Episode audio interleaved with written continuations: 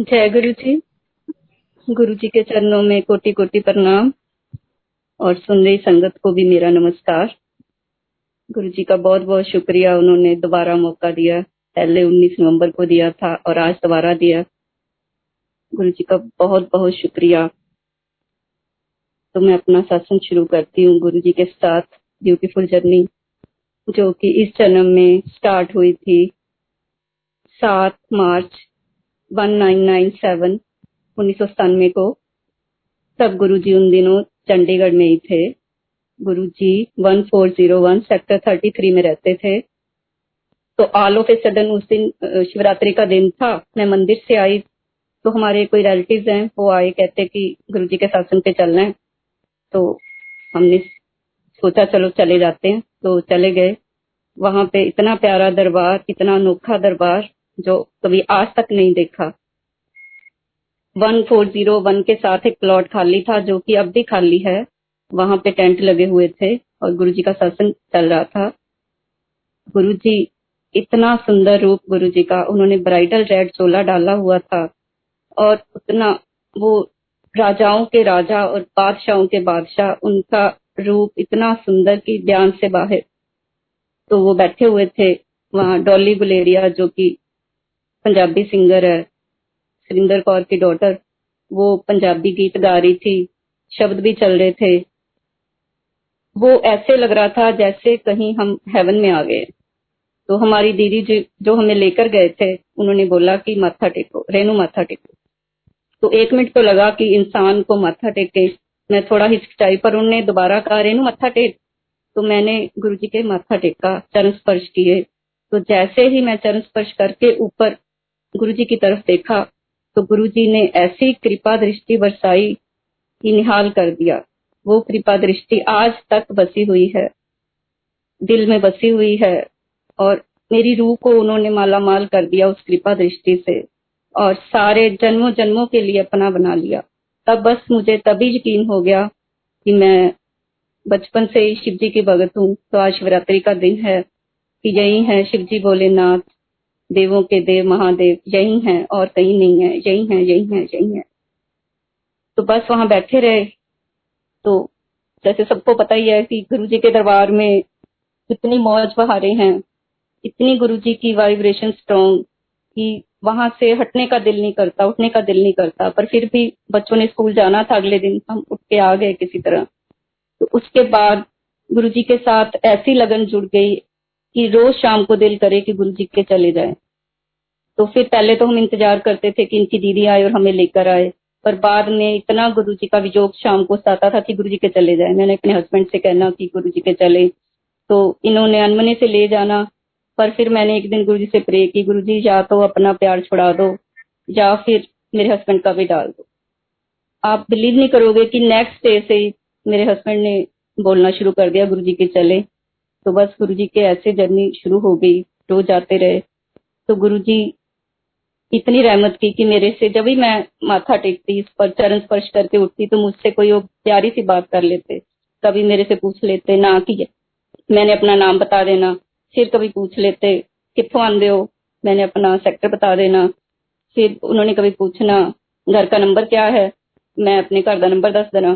फिर ऐसे ही घर आकर मेरे हस्बैंड मुझको कहते ਲੈ जी तेरे नाल बड़िया हस हस के गल्ला करते हैं मैंने तो गुरु जी गल ही नहीं करते मैंने कहा कोई बात नहीं कल हम जाएँगे ना तो मैं आपकी इंट्रोडक्शन करवा दूँगी तो हम नेक्स्ट डे गुरु जी के गए तो गुरु जी सियासन पर नहीं बैठे थे वो ज़मीन पर बैठे थे तो हम भी ज़मीन पर भी बैठ गए उनके सामने तो मैंने अपने हस्बैंड की इंट्रोडक्शन कराई गुरु जी ये मेरे पति देव गुरु जी ने मेरे हस्बैंड की पीठ पे दो बार टैट किया और बोला आया करो बैस चंगी है तेरी तो I was on cloud nine कि महाराज ने, दुनिया के मालिक ने ऐसे कह दिया कि आई एम गुड उसके बाद मेरे हस्बैंड ने भी बिलीव करना शुरू कर दिया कि मैं आई एम गुड तो बस ऐसे गुरु जी के साथ हमारी जर्नी शुरू हुई। तो सारे जो 97 के जितने फ़ंक्शन थे, वो गुरु जी के सामने इतने ज़्यादा वो मनोरम होते थे उनके फ़ंक्शन कि जैसे बस स्वर्ग का नज़ारा, स्वर्ग धरती पर आ गया हो, ऐसे लगता था। फिर बैसाखी का फ़ंक्शन आया थोड़े दिनों बाद। तो वैसे ही जो चौदह सौ एक के साथ वाले प्लॉट में टेंट लग के गुरु जी का फ़ंक्शन चल रहा था बैसाखी का तो गुरु जी के सामने लाइनें लगती थी, चरण स्पर्श करते थे तो गुरु जी के हाथ से प्रसाद लेके फिर बैठ जाते थे।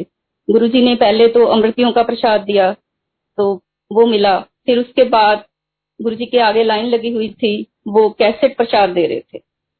तो मेरे भी मन में इच्छा हुई कि मेरे को कैसेट प्रसाद मिल गए, मिल जाए तो अच्छा लगेगा। तो मैं लाइन में लगी, पर जब मैंने माथा टेक के परे हुई तो उन्होंने मेरे को कैसेट नहीं दी। तो मेरे मन में थोड़ा सा ऐसे हो गया। तो फिर एक दो दिन बाद हम जब गुरु जी के सामने बैठे हुए थे गुरु जी के शासन में तो एक नवराज अंकल ने आके मेरे को दो कैसेटें दी। तो मेरे को बड़ी खुशी हुई, चलो बैसाखी को नहीं मिली तो अब मिल गई। तो मैंने फिर जब वापस जाने लगे तो मैंने नवराज अंकल मेरे को बाहर मिल गई मैंने कहा कि नवराज अंकल आपने खुद दी है मुझको कैसेटें तो नवराज अंकल ने मेरे को बोला कि नहीं ਸਾਡੀ ਕਿਉਂ ਕਾਤ ਹੈ ਤੁਹਾਨੂੰ ਕੈਸਟਾਂ ਦੇਣ ਦੀ ਇਹ ਤਾਂ ਗੁਰੂ ਜੀ ਨੇ ਕਿਹਾ ਸੀ ਕਿ ਰੈੱਡ ਸੂਟ ਵਾਲੀ ਆਂਟੀ ਨੂੰ ਦਿਆ ਤਾਂ ਮੈਂ ਦੇ ਕੇ ਗਿਆ तो मेरा मन आत्म विभोर हो गया कि गुरु जी ने चलो उस दिन नहीं तो आज मेरे पे दया की मेरे को बहुत अच्छा लगा तो वो कैसे वही डोली गलेरिया के वो फंक्शन की थी जो कि हम सब बार बार सुनते थे उसके बाद गुरु जी के इतनी दया की उन्होंने मुझे बर्तनों की सेवा बख्शी। तो गुरु जी के भी बर्तन करने का मौका मिला गुरु जी की दया से और संगत के भी। तो एक दिन मैं किचन में बर्तन की सेवा कर रही थी तो वहाँ एक लड़की थी दिव्या सूद तो मैंने उसको पूछा कि हमें तो गुरुजी दस ग्यारह बजे भेज देते हैं, आप कितने बजे तक रुकते हो? तो उसने कहा कि मैं तो कभी जब गुरु जी आगे रहते, तब जाती हूँ। कभी एक बजे, कभी दो बजे, कभी तीन बजे, कभी चार बजे सुबह। मैंने कहा अच्छा तो मेरे मन में हुआ ऐसे कि गुरु जी की ऐसी और स्ट्रांग थी कि गुरु जी के आगे से हटने का मन नहीं करता था। दिल नहीं करता था कि हम घर जाएँ। ऐसे दिल करता था कि बस हम गुरु जी के सामने बैठकर उनको देखते रहे। तो फिर उस दिन, जिस दिन मैं उससे किचन में बात कर रही थी तो गुरु जी जो कि ओमनी प्रेजेंट है, वो पल पल की, हर क्षण की क्या कहाँ हो रहा है, सब उनको मालूम होता है। तो उन्होंने उस दिन हमें पौने एक बजे तक बिठाए रखा। तो मन इतना खुश हुआ कि आज मेरे मन की मुराद पूरी होगी, आज हमें ज़्यादा देर बैठने का मौका मिला। तो फिर उसके बाद तो कभी दो बजे, कभी तीन बजे तक गुरुजी बिठाए रखते थे। और कई बार दो बजे, तीन बजे दोबारा गुरुजी लंगर करते थे। गुरुजी तो उस वक्त ही करते थे, पहले तो संगत करती थी नौ दस बजे। फिर वो गुरुजी संगत जो उनके सामने दस बारह संगत बैठी होती थी, उनको दोबारा लंगर कराते थे। तो वो लंगर का स्वाद बिल्कुल अलग होता था पहले लंगर से। तो उसका स्वाद बयान नहीं किया जा सकता क्योंकि वो हेवनली होता था। एकदम हेवनली प्रसाद होता था जो गुरु जी अपनी संगत को बाद में दस बारह संगत को बैठा के अपने सामने करवाते थे। तो गुरु जी के पास से इतनी फ्रेग्रेंस आती थी तो कई बार हम बैठे होते थे तो कई बार रोज की, कई बार जैस्मिन की, कई बार सैंडलवुड की तो कई बार कोई मिक्स थी तो इतनी ज़्यादा फ्रेग्रेंस थी जो कि ऐसे तन मन में समा जाती थी। तो पता नहीं लगता था कि कई बार तो कि ये क्या हो रहा है, इतनी ज़्यादा खुशबू के झोंके आते थे। फिर भी लॉजिक माइंड में कभी कभी ऐसे आ जाता था, शायद गुरु जी कोई परफ्यूम लगाते होंगे तो भी इतनी फ्रेग्रेंस आ रही है। पर ऐसा नहीं था। एक बार ये अप्रैल 97 की बात है कि बच्चे स्कूल गए हुए थे, मैं अपने बेडरूम में बैठी मैगजीन पढ़ रही थी। उस पर एक मस्क डियर का एक था, एक आर्टिकल था मस्क डियर के बारे में लिखा हुआ था कि मस्क में एक मस्क होती है, जिसकी मेडिसिन बनती हैं, उसकी थेरेप्टिक वैल्यू होती है, और उसकी परफ्यूम्स बनती है फ्रेग्रेंस बनती है फ़ूड की फ्लेवरिंग में काम आता है, ऐसे ऐसे कुछ कुछ था।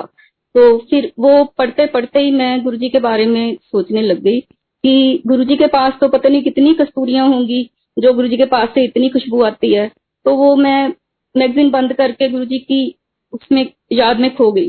तो इतने में ही हमारे रूम में इतनी ज़्यादा फ्रेग्रेंस आई, इतनी ज़्यादा फ्रेग्रेंस आई। तो गुरुजी ने मुझे बस यकीन दिला दिया कि मैं कहीं भी हूँ। बस सोचना मात्र होता है गुरुजी प्रकट हो जाते तो उस टाइम फ़र्स्ट टाइम गुरुजी ने खुशबू के रूप में अपने दर्शन मुझे हमारे घर में दिए। तो फिर एक दिन और शाम की बात बता रही हूँ कि एक दिन शाम को साढ़े छह, सात बजे हम गुरु जी के जाने को तैयार कर रहे थे, तैयार हो रहे थे तो एकदम से फिर दोबारा गुरु जी की खुशबू आई, बड़ी तेज। मैंने अपने हस्बैंड और बच्चों को बुलाया, देखो देखो गुरु की खुशबू आ रही है। हम नतमस्तक हो गए, हमने हाथ जोड़े गुरु की उपस्थिति को समझकर अपने घर में। तो उस दिन जब हम दस ग्यारह बजे वापिस आ रहे थे गुरु जी के सत्संग से तो हमें नवराज अंकल मिल गए, वहाँ बाहरी गुरु जी के। तो फिर उन्होंने बोला कि, चोपड़ा आंटी चोपड़ा आंटी, आज शामी ना गुरु जी थानू याद कर रहे। मैं क्या याद कर रहे सी? किस तरह मुझे को इतना अच्छा लगा, मुझे ना चीज़ को गुरु जी याद कर रहे थे? मैंने कहा, कैसे? कहते कि गुरु जी सी कि भांडे कौन मांजदा है? फिर मैं दसिया उन्होंने कि वो आंटी है को आंटी की चोपड़ा आंटी है। तो मुझे मन में इतनी खुशी हुई कि गुरु जी ने मुझे याद किया और हमारे घर में गुरु जी की खुशबू आई। तो ऐसे ही गुरु जी अपना प्यार, इतना प्यार दिया गुरु जी ने, वो प्यार याद करके मन आत्म विभोर हो जाता है। तो फिर एक मैं आपको पंद्रह अप्रैल की भी बात सुनाती हूँ। पंद्रह अप्रैल की बात है कि एक धनुआ आंटी आते थे उन दिनों सत्संग में। तो उन्होंने हमें इनवाइट किया कि मेरा ये ड्रेस है, मैं पाँच सेक्टर में रहती हूँ। कल गुरुजी ने ना अपनी संगत के साथ हमारे घर में आना है, आपने भी आना तो ठीक है, अगले दिन हम फिर उनके घर चले गए। तो जब उनके घर गए तो उनके ड्राइंग रूम में संगत बैठी हुई थी। डॉली गुलेरिया अपनी सिंगिंग का प्रोग्राम दे रही थी। तो गुरु जी के चरण स्पर्श करके तो क्योंकि ऑलरेडी संगत बैठी हुई थी तो मेरे को जो स्थान मिला वो गुरु जी के अबाउट टेन फीट गुरु जी के सिंहासन के टेन फीट बिहाइंड मिला। तो फिर मेरा मन ना लगे तो मेरे को ऐसे लगे कि गुरु जी तो मेरे को देख ही नहीं सकते। वैसे जैसे ही मैंने मन में सोचा कि गुरु जी तो मेरे को देख ही नहीं सकते, मेरे को जहाँ सीट मिली है। तो इतने में गुरु जी ने 45 डिग्री के एंगल में अपना हेड टर्न किया। गुरु जी की आँख से एक ब्लू और सिल्वर रे निकली, जो कि मुझे पेनिट्रेट की। तो वो रे इतनी ज़्यादा स्ट्रांग थी, जो कि मेरे तन मन को हिला गई। मेरे अंदर उसने ऐसे जैसे करंट, पता नहीं कितने वोल्ट का करंट होता है उस, पता नहीं गुरुजी ने कितनी कृपा की होगी मेरे को, जो कि गुरुजी को ही पता है, मेरे को नहीं पता हो सकता। फिर गुरुजी ने मेरी मदर इन लॉ का भी क्योर किया था।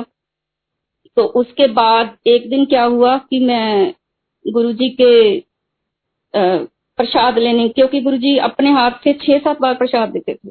पहले तो वो हलवे का प्रसाद देते थे, जो कि एक हाथ से देते थे, हमारे दो दो हाथ में नहीं समाता था। तो हम खा के आगे फिर बैठ जाते थे। फिर कभी वो आवाज़ देते थे कि लड्डुआ दे शकीन आ जाओ, फिर लड्डू वालों की लाइन लगती थी, फिर कभी कहते थे, बर्फ़ी वाले शकीन आ जाओ, बर्फ़ी की लाइन लगती थी। इस तरह पता नहीं कितना कितना प्रसाद एक एक दिन में खिला देते थे।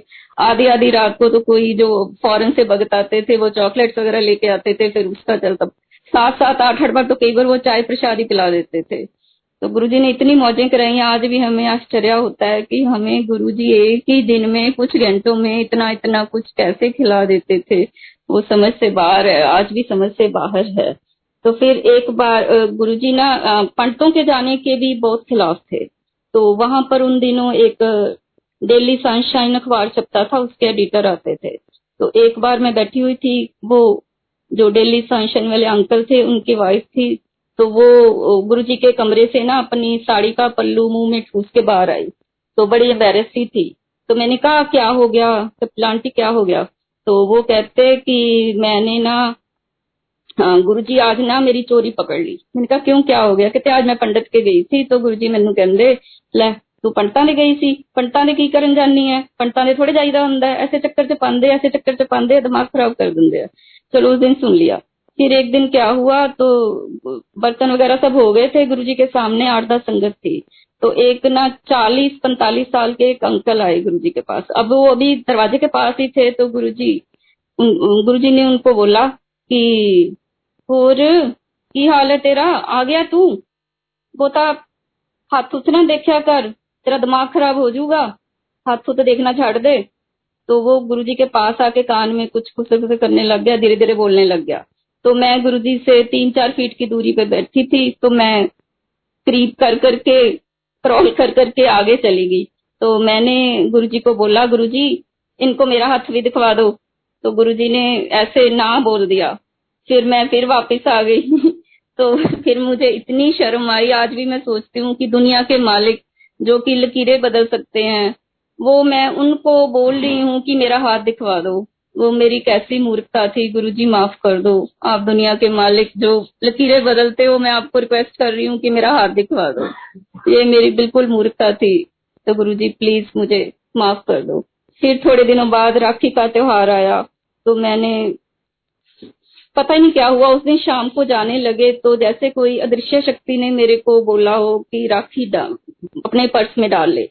तो मैंने एक राखी, एक, अपने पर्स में डाल ली। तो फिर मैं वहाँ के गुरु जी के आगे सत्संग में बैठ गई। इतने में क्या हुआ कि एक लाइन लग गई। तो जैसे रोज लगती थी। मैंने सोचा प्रसाद की लाइन होगी। वो पर नहीं, वो सिर्फ़ आंटियों की लाइन थी। आंटियाँ लाइन में जाके गुरु जी की राखी बाँध बाँध रही थी। क्योंकि मैंने बचपन से ही शिव जी भगवान के राखी बांधी है। वी आर फोर सिस्टर्स तो मैं, बचपन से ही हमने, मैंने शिव जी भगवान के राखी बांधी है। तो उस दिन साक्षात मुझे मौका मिल गया। भगवान के राखी बांधने का। जब मेरी बार, वो गुरु जी कुछ आंटियों से राखियाँ बनवा रहे थे, कुछ आंटियों से हाथ में ही ले रहे थे। पर गुरु जी इतने कृपालु, इतने दयावान, उन्होंने मेरे से राखी बंधवा ली। गुरु जी की कलाई पे राखी सजाने का मौका मिला मुझे। मैंने अपने आप को बहुत भाग्यशाली समझा। तो फिर इतने में एक आंटी के पास एक सिंदूर की डब्बी थी। तो मैंने उनसे बोला कि, आंटी, प्लीज़ दे दो। तो उन्होंने मुझे दे दी। तो मैंने अपनी फिंगर से गुरु जी के फोरहेड पे उनमें श्वय बोल के टिक्का भी लगा दिया। तो फिर मैं वो सिंदूर की डब्बी बंद करके मैं अपने अपने पास रख ली। तो उसके बाद फिर मैंने सोचा, फिर वो आंटी मेरे को दिखी नहीं उस दिन। तो मैं अगले दिन जब गुरु जी के जाने लगी, मैंने कहा, सिंदूर की डब्बी ले लेते हैं, वो अपनी, उस आंटी को वापस कर देंगे। जब भी मैंने वो डब्बी खोली, उसमें सिंदूर नहीं था, वो तो वेलवेट की डब्बी थी जो राखी की खाली केस होगा जिसमें। पर फिर भी गुरु जी की ऐसी दया, उन्होंने मुझे अपना फोरहेड छूने का मौका दिया। तो गुरु जी धन्य हो, आप, आपने मेरा जीवन धन्य कर दिया, अपने फोर हेड को टच करवा के आपने मेरा जीवन धन्य कर दिया। तो फिर एक दिन की और मैं बात सुनाती हूँ कि एक दिन हम बैठे हुए थे तो गुरु जी के पास प्रसाद आया तो वो लड्डू का प्रसाद था बेसन के तो वो बेच पे थे, मेरी बारी आने तक चूरा बुरा सा रह गया था। तो उन्होंने, जब मेरी बारी आई तो उन्होंने मेरे हाथ में प्रसाद दिया और अपनी फिंगर्स ऐसे ज़ोर से टैप भी की हाथ पे। फिर पता नहीं उनके मन में क्या दे आई, क्या दे आई। उन्होंने मेरा ना राइट रिस्ट बहुत ज़ोर से पकड़ ली। और मेरे को पूछते हैं कि, तू मेरी कच्ची चेली है कि पक्की? तो संगत जी, मैं वैसे बहुत टाकेटिव हूँ, पर गुरु जी के आगे ज़ुबान नहीं खुलती थी। गुरु जी की इतनी स्ट्रांग ओरा इतनी स्ट्रांग वाइब्रेशन ज़ुबान नहीं खुलती थी। गुरु जी के आगे कुछ बोला नहीं जाता था। तो उन्होंने जब बड़ी देर मेरी कलाई पकड़ी रखी तो फिर I could say only this Guru ji थानू तो पता ही है, पर आज मेरा दिल करता है कि मैं चिल्ला चिल्ला के कहूँ गुरु जी पक्की पकोड़ पक्की पकोड़ पक्की पकोड़, मैं आपकी पक्की पकोड़ चल रही हूँ। मैं तब नहीं बता सकी गुरु जी आज बता रही हूँ कि मैं आपकी पक्की पकोड़ चल रही हूँ। फिर ऐसे ही तीस अक्टूबर का दिन आया, दिवाली थी तो उस दिन गुरुजी ने अपने हाथ से लाची मिश्री का प्रसाद दिया। तो उसके बाद फिर वो गुरुजी चले गए, चंडीगढ़ से चले गए। उसके बाद वो चंडीगढ़ आते थे तो थे फ़ंक्शन पर पर वो रहने नहीं आए। उसके बाद चले गए। उसके बाद हमारी क्या हालत हुई होगी, हमारी क्या हालत हुई होगी कि आप सोच सकते हो कि हम रोज गुरु जी के जा रहे हैं, रोज गुरु जी के जा रहे हैं, लेकिन पर एकदम गुरु जी ज़िंदगी से ऐसे फिजिकली चले गए तो पागलों जैसी हालत हो गई थी। तो पागलों जैसे ऐसे इधर उधर घूमते थे कि शायद गुरु जी का कुछ पता लग जाए गुरु जी की कुछ खबर मिल जाए। बस जाते थे उधर, हम थर्टी थ्री में तो वो बोलते थे गुरु जी नहीं मिलेंगे। बस ऐसे ही ज़िंदगी एकदम से वीरान सी हो गई।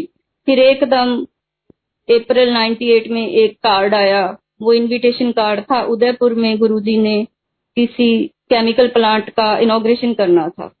तो हमें इनवाइट आया। इतना मन में चाहो कि गुरुजी को देखेंगे, गुरुजी से मिलेंगे। तो फिर चंडीगढ़ से हम 27 आवर्स की जर्नी करके उदयपुर पहुँचे। तो गुरुजी ने दर्शन दिए साक्षात और निहाल कर दिया। अपने दर्शनों से निहाल कर दिया। तो फिर उन्होंने हर एक फैमिली को एक चांदी का गिलास भी दिया। तो चांदी का फिर उन्होंने एक स्टेयर केस था लोहे का, वहाँ चढ़ के उन्होंने केमिकल प्लांट का इनोग्रेशन किया। तो मैं गुरुजी के इतना पास थी तो गुरुजी जब सीढ़ियाँ उतर रहे थे नीचे तो मैं उनको नीचे ला सकती थी, उनके साथ नीचे आ सकती थी, पर मैं परे हो गई। मुझे आज तक इस बात का रिग्रेट है कि मैंने वो इतना अच्छा अपॉर्चुनिटी खो दिया, मैं गुरुजी के साथ नीचे आ सकती थी। पता नहीं गुरुजी मेरे को क्या कल्याण करना चाहते होंगे, जो मैंने खो दिया मिस कर दिया। सॉरी गुरुजी। फिर मैं आपको अब बता रही हूँ कि टू ज़ीरो डबल वन की बात बता रही हूँ कि मेरे को थायराइड हो गया। मैंने ऑल बॉडी चेकअप करवाया तो उसमें मेरे को थायराइड आया टीएसएच जो डॉक्टर ने किया था, वो मेरी फ्रेंड थी। उसने कहा कि मेरे हस्बैंड से आप मेडिसिन लिखवा लो थायराइड की। फिर उसने पता नहीं क्या मन में आया, कहती कि नहीं, आप ना हमारी लैब इतनी अच्छी नहीं है। आप ना कहीं रिप्यूटेड लैब से करवा लो, फिर दवाई खाना शुरू करना। तो मैं काफ़ी टेंशन में आ गई। मैं काफ़ी टेंशन में आ गई कि मेरी मॉम को भी है, मेरी सिस्टर को भी है, कहीं मेरे को ना थायराइड हो जाए सुबह सुबह दवाई खानी पड़ेगी। पर फिर भी मैंने ये नहीं कहा गुरु जी मेरे को ठीक कर दो। पर गुरु जी कि अंतर्जामी है अपने भक्तों का दुख नहीं देख सकते। तो एक अहुजा अंकल के घर उधर एक सत्संग था, पंचकुला में। तो वहाँ पे हम बर्तनों की सेवा कर रहे थे। तो अंदर एक अंकल, चंडीगढ़ के सैनी अंकल है, वो सत्संग कर रहे थे। तो उन्होंने कहा हमें बार बर्तनों का शोर भी था, बच्चों का भी शोर था, कुछ सुना, कुछ नहीं सुना। थोड़ा सा ऐसे सुना कि गुरुजी ने मेरी गोली छुड़ा दी।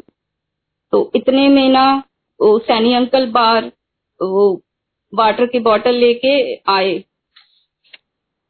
आप वो वाटर की बोतल लेके आए अपने जल प्रसाद की तो उन्होंने अपने हाथ वगैरह धोए होंगे जब कुछ हुआ होगा। मैंने आवाज़ दी कि सैनी अंकल, इधर आओ, हमें भी सत्संग सुनाओ, वो जो आप अंदर क्या सुना रहे थे, गोली वाला सत्संग। तो उन्होंने, पता नहीं क्या हुआ, जब वो मेरे से बात करने आए, उन्होंने मेरे ना फेस पे दोनों हाथों से अपना जो जल प्रसाद था स्प्रिंकल कर दिया। उन्होंने वो अनजाने में किया, लेकिन मुझे यकीन हो गया कि ये गुरुजी ने उनसे करवाया। तो हम घर आए उस दिन। तो उसके बाद नेक्स्ट डे मैंने पीजीआई से अपना टेस्ट करवाया, जो कि बिल्कुल नॉर्मल आया। तो उसके बाद से मुझे कभी थायराइड का ना कभी सुना, ना कभी मतलब बिल्कुल गुरुजी ने बिल्कुल होने से पहले ही, दवाई लगने से पहले ही क्योर कर दिया। जय गुरु जी आपकी महिमा अपरम्पार है। अब मैं आपको बच्चों की पढ़ाई का भी बता रही हूँ कि बच्चों की पढ़ाई का कैसे गुरु जी ने गाइड किया। जब मेरा एल्डर सन टेंथ में था तो हमने गुरु जी को पूछा तो गुरु जी क्या करवाएँ? तो गुरु जी ने बोला कि, मैंने पूछा गुरु जी मेडिकल या नॉन मेडिकल गुरु जी ने कहा आर्ट्स कराओ। तो पर मेरे हस्बैंड इंजीनियर तो उन्होंने बोला कि नॉन मेडिकल कर ले तो मेरा बेटा पूछने गया नॉन मेडिकल कर लू गुरु जी तो गुरु जी ने कहा औखी है। चलो एनी हाउ उसने नॉन मेडिकल की और उसने लॉ का ऐसे एग्ज़ाम दे दिया। तो उसकी लॉ में अच्छे रैंक आ गया ऑल इंडिया एटीन रैंक आ गया। तो उसने कहा कि मैं लॉ करनी है, पापा क्या इंजीनियरिंग करनी है। तो गुरुजी एम्पायर स्टेट में बैठे हुए थे सिंहासन पे, दिल्ली में, साक्षात। तब गुरुजी फ़िज़िकल फॉर्म में थे। तो मैं गुरुजी मौका दे देते थे बात करने का। तो मैं हाथ जोड़ के गुरुजी के आगे गई। मैंने कहा गुरु गुरुजी गल कर ला। गुरुजी ने कहा हाँ। तो मैंने कहा, गुरुजी, बेटे दी इंजीनियरिंग कॉलेज भी होगी लॉ कॉलेज भी होगी, की करे? गुरुजी ने अपनी सिंहासन की आम पे तीन बार टिक किया और बोला लॉ लॉ लॉ करे। तो फिर गुरुजी के कहने के अनुसार उसने लॉ करी and he is doing well तो ऐसे ही मैं अपने यंगर सन की बात बताती हूँ कि यंगर सन के टाइम तो गुरुजी फिजिकली नहीं थे तो फिर मन में बड़ा डाउट था कि क्या करे, क्या ना करे। तो फिर एक दिन डॉक्टर पुनीत ने कहा कि बद्दी में आंटी, सत्संग है गुरु जी का, दिल्ली से दो बसेज आ रही हैं तो आप भी आ जाओ। तो हम चले गए। हम चले गए तो वहाँ पे उस दिन जब हम वापिस आए तो आई स्लेप तो मुझे गुरु जी का ड्रीम आया।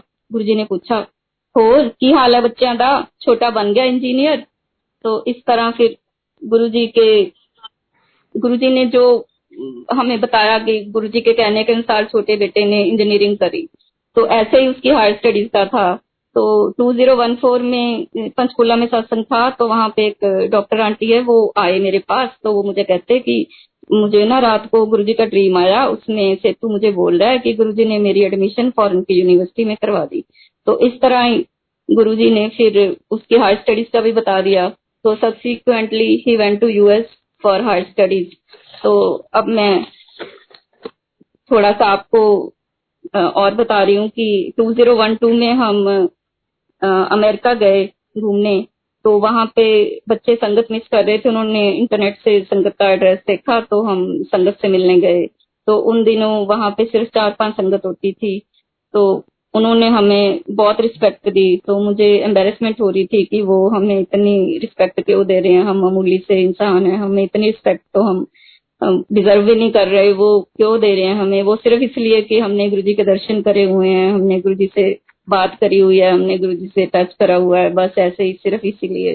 तो वो आंटी हमसे पूछी जा रही थी कि गुरु जी कैसे बातें करते थे, क्या करते थे, कैसे चलते थे। मैं I was racking out my brain और मैं सारा कुछ याद कर, करके उनको बता रही थी कि गुरु जी ये करते थे गुरु जी वो करते थे। तो फिर हम वापस आए।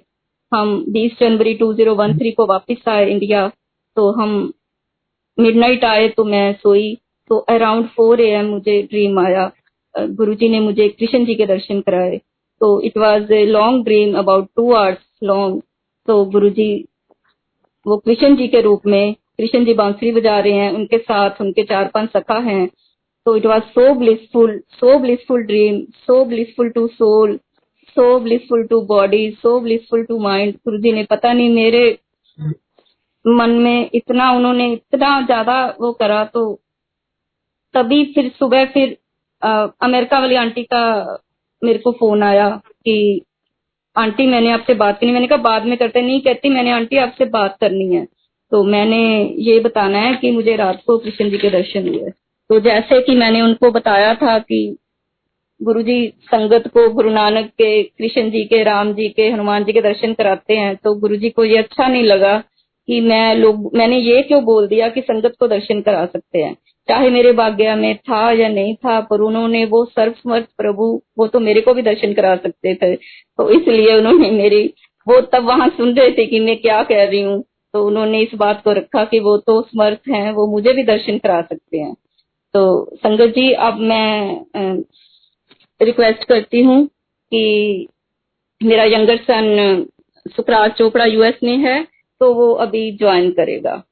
प्लीज़ आ, वो संगत सत्संग शेयर करेगा। प्लीज़ संगत जी।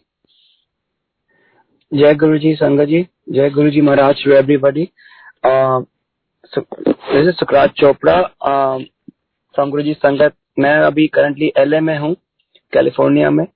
तो मैं कुछ सत्संग शेयर करूँगा. सो जब जब हम जाना शुरू हुए थे 97 में तो आई वाज चार साल का था मैं, साढ़े चार साल का. तो एक अलग कनेक्शन लाइक एक अलग डिफरेंस था कि वहाँ पे कोई हमें रोक टोक नहीं होती पर हम भी चुपचाप से गुरु जी के सामने एक ऐसी और होती थी कि जितनी भी समझ थी पर ऐसा नहीं कि वहाँ पे कुछ हम मतलब शैतानी कर रहे हैं गुरु जी के सामने बैठे। बाहर हम सारे बच्चे संगत खेलते होते थे बट एक अलग सा एक कनेक्शन होता था जो मतलब वो शब्द जो उस टाइम चलते थे, वो आज भी एक अलग डीप कनेक्शन और एक अलग जगह है मतलब दिल में। तो वो तब से जर्नी शुरू हुई फिजिकली तो मैं आऊँगा ट्वेंटी सिक्सटीन में, मैं यहाँ पे पढ़ने आया हुआ था एल तो मेरा नी फ्रैक्चर हो गया। While playing football knee fracture हो गया। तो यहाँ पे हम अकेले हैं मेरे फ्रेंड्स मुझे इमरजेंसी में रात को दो बजे लेकर गए क्योंकि वो ज़्यादा स्वेलिंग हो गई थी। तो उन्होंने उस टाइम पे सारा फ्लूड वगैरह नी से निकाला एंड सब कुछ तो उसमें सब कुछ टेस्ट में क्लियर था। जो रिपोर्ट्स मेरे अभी भी पड़ी हैं कि वहाँ पे फ्रैक्चर है तो इसके लिए आठ हफ़्ते बेड रेस्ट करना पड़ेगा। तो चलो ठीक है। तो उसके बाद आ, एक हफ़्ते बाद चार दिन बाद मेरा यूएससी में ही कॉलेज में ऑर्थोपेडिक सर्जन के साथ अपॉइंटमेंट थी तो उन्होंने टेस्ट दोबारा किया। तो उस टेस्ट में कुछ नहीं आया। तो वो मुझे कैसे पता लगा कि मैं वहाँ पे उसके आ, सामने बेंच पे बैठा हुआ हूँ? तो वो कभी मेरे नी को देख रहा है कभी वो रिपोर्ट देख रहा है। यहाँ पे डिजिटल एक्सरे थे वहाँ उस टाइम तो वो जूम इन कर रहा है फिर मेरे से पूछ रहा है कि यहाँ पे है लेफ़्ट नी पे मैंने कहा हाँ जी यहाँ पे है। फिर उसने फ़ोन किया नीचे टेक्नीशियन को कि तुमने लेफ़्ट नी का स्कैन लिया है। उसने कहा हाँ जी, इसी स्कैन लिया है। हमारे पास रिपोर्ट है इसके रिकॉर्ड में कि इस लोकेशन पे है। तो उसी लोकेशन का एग्जैक्ट स्कैन लिया है। तो उसकी जो शक्ल पे एक जो मतलब बेबिल्डरनेस थी कि वो मतलब ऐसी थी कि आई न्यू कि एक गुरु जी है। I like thank you Guru जी मतलब बट उसने बोला, देखो जी, ऐसा है कि आपके फ्रैक्चर तो है, क्योंकि आपकी रिपोर्ट में आया था लास्ट वीक कब चार दिन में तो हील नहीं होता फ्रैक्चर नी का। तो हम आपको और अब दिख नहीं रहा है आज। But because it's knee knee की बात है और आप अभी यंग हैं, पूरी लाइफ आपको आगे निकालनी है तो आई वुड रिकमेंड कि आप अपना प्रिकॉशंस पूरे लें। We will keep on checking आप अगले चार हफ़्ते बाद दोबारा आए हमारे पास, हम चेक करते रहेंगे but I would not recommend आज की रिपोर्ट के बेस पे कि आप नॉर्मल चलना फिरना शुरू हो जाए।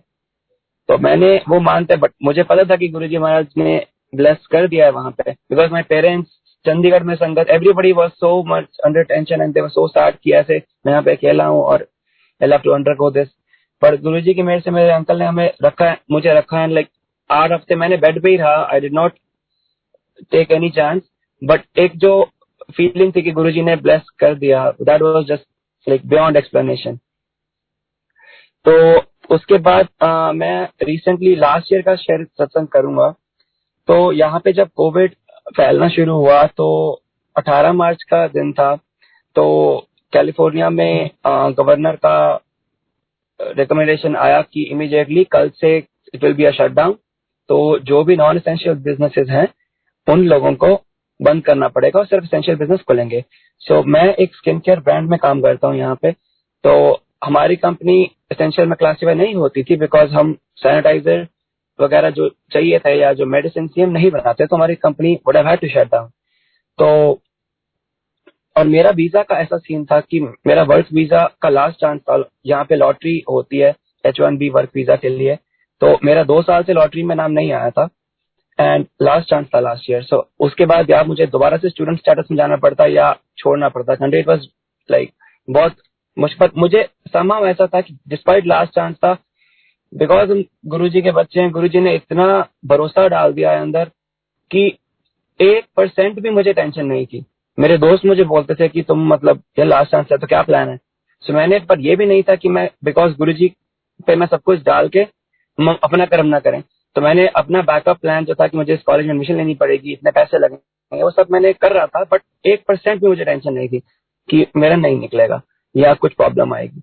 बट उस टाइम क्या हुआ कि उस दिन 18 मार्च को जब ये हुआ तो शाम को मेरा जो मैं, हम सब जराफ कर रहे हैं कि कल का आखिरी दिन है तो हम जल्दी भी आएँगे, सब कुछ सेटअप करना पड़ेगा कि कुछ खराब ना हो पता नहीं कब तक बंद रहेगा ये। तो मेरा जो कंपनी का जो प्लांट हेड है, वो मुझे बुलाता है। तो वो कहता है कि तुम्हारा वीज़ा कब तक है? मैंने कहा, तीस मार्च तक। तो मैंने कहा, नहीं सर, तीस मार्च को तो रिज़ल्ट आना है मतलब लॉटरी का इनिशियल जो मेरा वीज़ा है, वो तो पच्चीस मई तक है। तो कहता अच्छा। तो कहता, बट ऐसा है कि अब हमें समझ नहीं आ रहा कि हमारी कंपनी जो है, कल से बंद हो रही है। तो ये कैसे चलेगा? और पता नहीं अब कितनी देर तक बंद रहती है। तो we are looking to trim down कि हम अपने लोग कम कर रहे हैं। तो this might be it you have help so much आपने इतना अच्छा काम यहाँ पे किया है इतना वो करा है but this could be it क्योंकि हम लोग कम कर, क्योंकि हमें अब कुछ पता ही नहीं है कि हम एटी कंट्रीज़ में सेल करते हैं, पर सब, सारा वर्ल्ड बंद हो चुका है। तो हमें पता ही नहीं है कि सारे ऑर्डर कैंसिल हो रहे हैं कि कैसे होगा। ओके तो दैट वाज सडनली कि ये क्या हो गया। बट तब गुरुजी ने इतना भरोसा दिया था कि आई केप्ट माई काम मैंने कहा कोई बात नहीं। और उस दर, उसी दिन दिन में क्या हुआ था कि एक कॉस्मेटिक की मैगजीन आती है स्किन केयर की तो वो मैंने कभी नहीं खोला। टाइम बहुत रेयर मिलता है कि टाइम मेरे को मिल जाए खोलने का। पता नहीं गुरु ने वो कैसे खुलवाई एक ही आर्ट, मैंने एक ही ईमेल खोली उसमें से और उस ईमेल में लिखा हुआ था कि जो एफ़ है यहाँ की, जो अथॉरिटी है यूएस की, उसने अलाउ कर दिया है कि जो कंपनीज़ बना सकती हैं, पर उनके पास लाइसेंस नहीं है, वो सैनिटाइजर बना सकते हैं, क्योंकि सैनिटाइजर की शॉर्टेज आ गई है एंड करंट जो मैन्युफैक्चरर हैं, जिनके पास लाइसेंस है, वो बना नहीं पा रहे हैं ना। तो जिनके पास रॉ मटीरियल तो सेम होता है, बस लाइसेंस चाहिए होता है आपको, जो आसानी से मिलता नहीं है। तो वो, उन्होंने कहा कि हम टेम्परेली हम लाइसेंस की रिक्वायरमेंट हटा रहे हैं, बस अब ये फॉर्मूला है आपको कुछ और नहीं करना। ये फॉर्मूला ये इंग्रेडिएंट डालो, अगर आपके पास है, आप बनाओ और उसको बेचो। बिकॉज़ हमें कंट्री में सैनिटाइजर की शॉर्टेज को रोकना है। मैंने, पता नहीं कैसे वो ईमेल मैंने अपने बॉस को भेजी है, मैं अपना काम करता रहा। तो उसके बाद तो शाम को ये मुझे निकालने वाली बात हुई। तो मैं अपनी तरफ़ से अपना सामान मैंने इकट्ठा किया और मैं निकल गया। It was thirty minute drive घर की। तो मैं घर जा रहा हूँ अपनी फ्रेंड से बात कर रहा हूँ एंड शी इज़ लाइक कैसे कैसे निकाल सकते हैं आपको? मैंने कहा, निकाल दिया, क्या कर सकते हैं? दिस इज़ इट अब कुछ उनके हाथ भी नहीं है, पर निकाल दिया। बट समा आई वॉज़ वेरी मच काम एंड उसका नुकसान यह था कि जॉब ही नहीं जा रही थी। मेरा बिज़नेस स्टेटस भी जा रहा था। बिकॉज़ मेरा लॉटरी में नाम डला हुआ था तो अगर वो मुझे उस टाइम निकाल देते तो मेरी वो एप्लीकेशन कैंसिल हो जाती। तो इसका मतलब ना मैं उस एप्लीकेशन जो का, ना मेरी जॉब तो like zero suddenly from regular citizen to zero तो चलो मैं घर आता हूँ तो मैंने आने से पहले क्या किया, मैंने अपने कंपनी के सीईओ को एक ईमेल डाल दिया कि ऐसे ऐसे मेरे को भी पता लगा है कि मतलब मेरे को निकालने की बात चल रही है। तो मैं ये बताना चाहता हूँ कि मैंने मतलब मुझे निकालोगे तो मेरा कंट्री में स्टेटस खत्म हो जाएगा। तो अगर आप चाहे मेरी सैलरी रिडक्शन करना चाहते हैं if you are looking to save cost तो आप सैलरी रिडक्शन कर दीजिए। अगर आपको, और उन्होंने मेरी सीईओ ने मुझे पहले कहा था कि अगर आपको पढ़ाई में हेल्प चाहिए तो we are ready to spend money for you to keep you here तो मैंने उससे ये भी बोला कि अगर आप जो पढ़ाई वाली बात है, अगर उसमें पैसे आप नहीं भी दे सकते मेरे वीज़ा के चक्कर में तो कोई बात नहीं I spend on my own मैं अपनी सेविंग में से खर्च दूँगा बट मेरे को वीज़ा स्टेटस की वजह से I need to be employed otherwise मेरा वीज़ा ही कैंसिल हो जाएगा. लाइक मेरा रहना यहाँ कैंसिल हो जाएगा विच इफ़ेक्ट माई करियर मैं ये ईमेल डालकर मैं आ गया था। आधे घंटे बाद मैं घर आके चेक करता हूँ एंड मैंने वैसे मैं बोला, मैं मैं चेक तो करूँ ईमेल करा था बट मेरे को मेरे बॉस ने भी ये बोला, कहता वो ईमेल का रिप्लाई नहीं करेगा सीईओ उसको बहुत छोटी ईमेल लिखो उसकी कंपनी कल से बंद हो रही है एक महीने, पता नहीं अभी एक महीना पर पता नहीं कब तक चले ये कोविड तो मुझे लगता है रिप्लाई करेगा तो ईमेल डाल दो उसको एक। तो जब मैं वापस घर पहुँचा, मैं कार में बैठा हुआ हूँ तो मैंने अपना ईमेल इनबॉक्स खोला तो उसमें पता नहीं कितनी ईमेल्स मेरे को समझ नहीं आया ये फिर मैंने सबसे पहले उस पर देखा तो वो सीईओ ने ईमेल जो मेरा बॉस कह रहा था कि वो रिप्लाई पता नहीं करता नहीं करता, उसने आठ मिनट बाद रिप्लाई करा हुआ था और इतना लंबा रिप्लाई कि देर इज़ नो वे हम तुम्हें निकाल सकते हैं कि तुमने इतना काम कंपनी के लिए किया है, हम ऐसे नहीं निकाल सकते। तो बट ये ऑल तुम्हारे वीज़ा के लिए डिपेंडेंट है कि तुम्हारा वीज़ा निकलता है कि नहीं निकलता लॉटरी में। बट मैंने बात की है, अगर हम नहीं भी निकलता तो we are even ready to keep you at an exorbitant cost as well तो इतने पैसे के लगने, तब भी अलग we are ready to keep you तो मतलब एक सीईओ से ये चीज़ आना कि I am nobody like मुझे डेढ़ साल हुआ है कंपनी में काम करते बट पता नहीं गुरु जी ने ऐसा मतलब मतलब वो ही दिलाते हैं सब कुछ, वरना हम तो कुछ भी नहीं है। तो उससे ये आना एंड आई वाज लाइक वाह जय गुरु जी मतलब ये तो बात ही पलट गई पूरी। और ये बात है कि गुरु जी मतलब हमारा ध्यान ही नहीं रखते हैं। वो ऐसे मतलब आपको चीज़ देते हैं जो आप डिजर्व एक परसेंट भी नहीं करते। तो वो जो एक ईमेल मैंने गलती से देखी और सेंड कर दी थी अपने बॉस को उससे क्या हुआ कि वो ईमेल पहुँचते पहुँचते सीईओ तक पहुँच गया। तो फिर सीईओ ने जिसने मुझे निकाला था, उसको कॉल किया होगा, क्योंकि वो प्लांट का हेड था कि ये जो है तुम्हारे पास कहाँ से आई? मतलब तो उसने बोला कि ये तो सुप्रात ने दिया था। तो हुआ ऐसा कि उस ईमेल की वजह से हमने चेक करे, हमारे पास रॉ मटेरियल सारे थे वो। तो वो ये हुआ कि हमारी कंपनी एक एसेंशियल बिज़नेस क्लासीफाई हो गई और वो बंद ही नहीं हुई। तो जहाँ पे इतने लोगों के, पता नहीं कितने लोगों की जॉब जाती और कितना हमारा लॉस होता कंपनी का, क्योंकि पूरे वर्ल्ड में सेल करते हैं हम तो वो कंपनी खुली रही। उन्होंने सिर्फ़ वर्कफोर्स बोला कि जितने बंदे घर से काम करेंगे, शुरू के टाइम जब तक हम सेट कर रहे हैं सारे प्रोटोकॉल सब डिस्टेंसिंग वगैरह के, पर तब तक कंपनी बंद नहीं हुई। और फिर सीईओ ने क्या किया? उसने एक ईमेल पूरी कंपनी को डाली इंक्लूडिंग हमारे डिस्ट्रीब्यूटर ऑल ओवर वर्ल्ड जो फैले हुए, उन सबको कि as you all know Covid की वजह से ये प्रॉब्लम आ रही है बट हमारी कंपनी बिज़नेस क्लासीफाई हो रही है, क्योंकि हम सैनिटाइजर बनाएँगे and as a part of our goodwill gesture हम उनको बेचेंगे नहीं, हम शुरू के इतने हज़ार बॉर्डर इतने चालीस पचास हज़ार बॉर्डर हम सिर्फ़ यहाँ के हॉस्पिटल्स को डोनेट करेंगे। तो हमने, हमारे पास रॉ मटीरियल वो हैं, हम वो सारा डोनेट करेंगे उनको, और उसके बाद वो आज तक जो, जितना बेचते हैं, उतना डोनेट भी करते हैं साथ में। और उसने उसके नीचे लिखा हुआ कि and this all was put possible because of our super hero Sukrat who share this information with us जिसको हमने वेरीफाई कराया अपने लॉयर से तो वी आर गुड तो मैं तो डिजर्व भी नहीं करता था वो मुझे पता था कि अंदर, कि मैंने तो जस्ट आई सॉ दिस और मैंने वो करके मतलब वो तो काम एक्चुअली एचआर का या किसी लीगल अथॉरिटी का था, जो उसको देखता, परखता और हमें बताता हमारी कंपनी को कि आप इस लूप होल से आप अपनी कंपनी खोल सकते हैं, बंद नहीं रख सकते। ये, और वो चार दिन पहले आई थी रूलिंग ये भी नहीं उसे दिन आई हो। चार दिन पुरानी रूलिंग जो आई थी। पूरी दुनिया को पता होगी। हमारी कंपनी में सबको पता नहीं गुरु जी ने ब्लाइंड कर दिया कि उन्होंने देखी नहीं।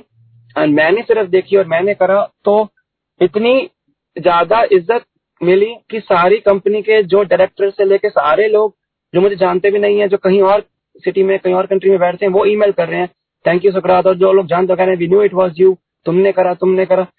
तो मतलब ऐसा हुआ था कि मतलब मैं जब समझ ही नहीं आ रहा था, पर ये मुझे पता था कि गुरु जी करने वाले वरना हम तो ज़ीरो हैं सबके सामने।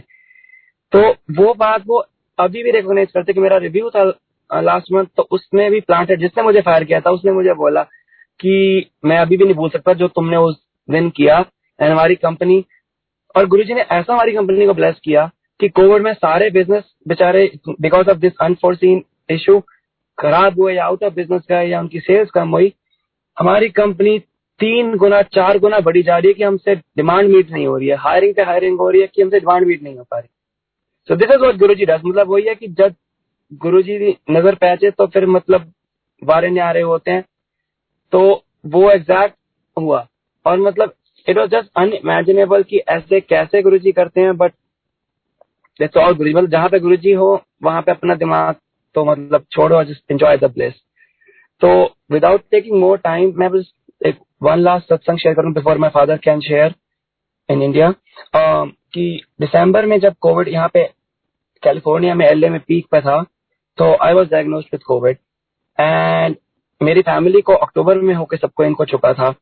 तो मुझे सब कुछ मतलब एक अंदर से एक फीलिंग थी पता नहीं समथिंग अबाउट टू हैपन तो मैंने पहले ही प्रिवेंटेटिव ऑक्सीमीटर थर्मामीटर मेडिसिन जो चाहिए होती है बुखार की, सब कुछ मैंने ऐसे स्टॉकअप करके अपने रूम में रख लिया रख लिया था। And then start feeling bad मतलब मतलब थोड़ा सा अनवेल तो मैंने अपने आप को आइसोलेट कर लिया। रिज़ल्ट केम पॉजिटिव बट जो गुरु जी ने कहा था कि कोई काम नहीं आता, सिर्फ़ संगत काम आती है, वो फिर से एक बार और हमेशा मतलब उसमें कोई वो नहीं है कि उन्हें प्रूव करना है या वो हमें प्रूव करवाना है, वो हमेशा ही ट्रू रहेगा। कि मैं यहाँ पे एल डाउनटाउन में रहता हूँ तो संगत 40 माइल 50 माइल दूर, दो दो घंटे की ड्राइव करके पूरे अगले दो हफ़्ते वो बेचारे मुझे नॉन स्टॉप खाना देने आते रहे। एंड मेरे लिए नहीं, मेरा रूममेट था, उसको भी कोविड हुआ था तो वो डिफरेंट बंस वाली डिफरेंट डिफरेंट चीज़ें, क्योंकि मेरा टेस्ट चला गया था आई स्टिल स्मेल पर मेरा टेस्ट नहीं था। तो वो कभी कुछ कभी कुछ एंड देन अच्छा तुमने ये खा लिया तो फिर ये नहीं भेजूँगी, मैं वो भेज देती हूँ।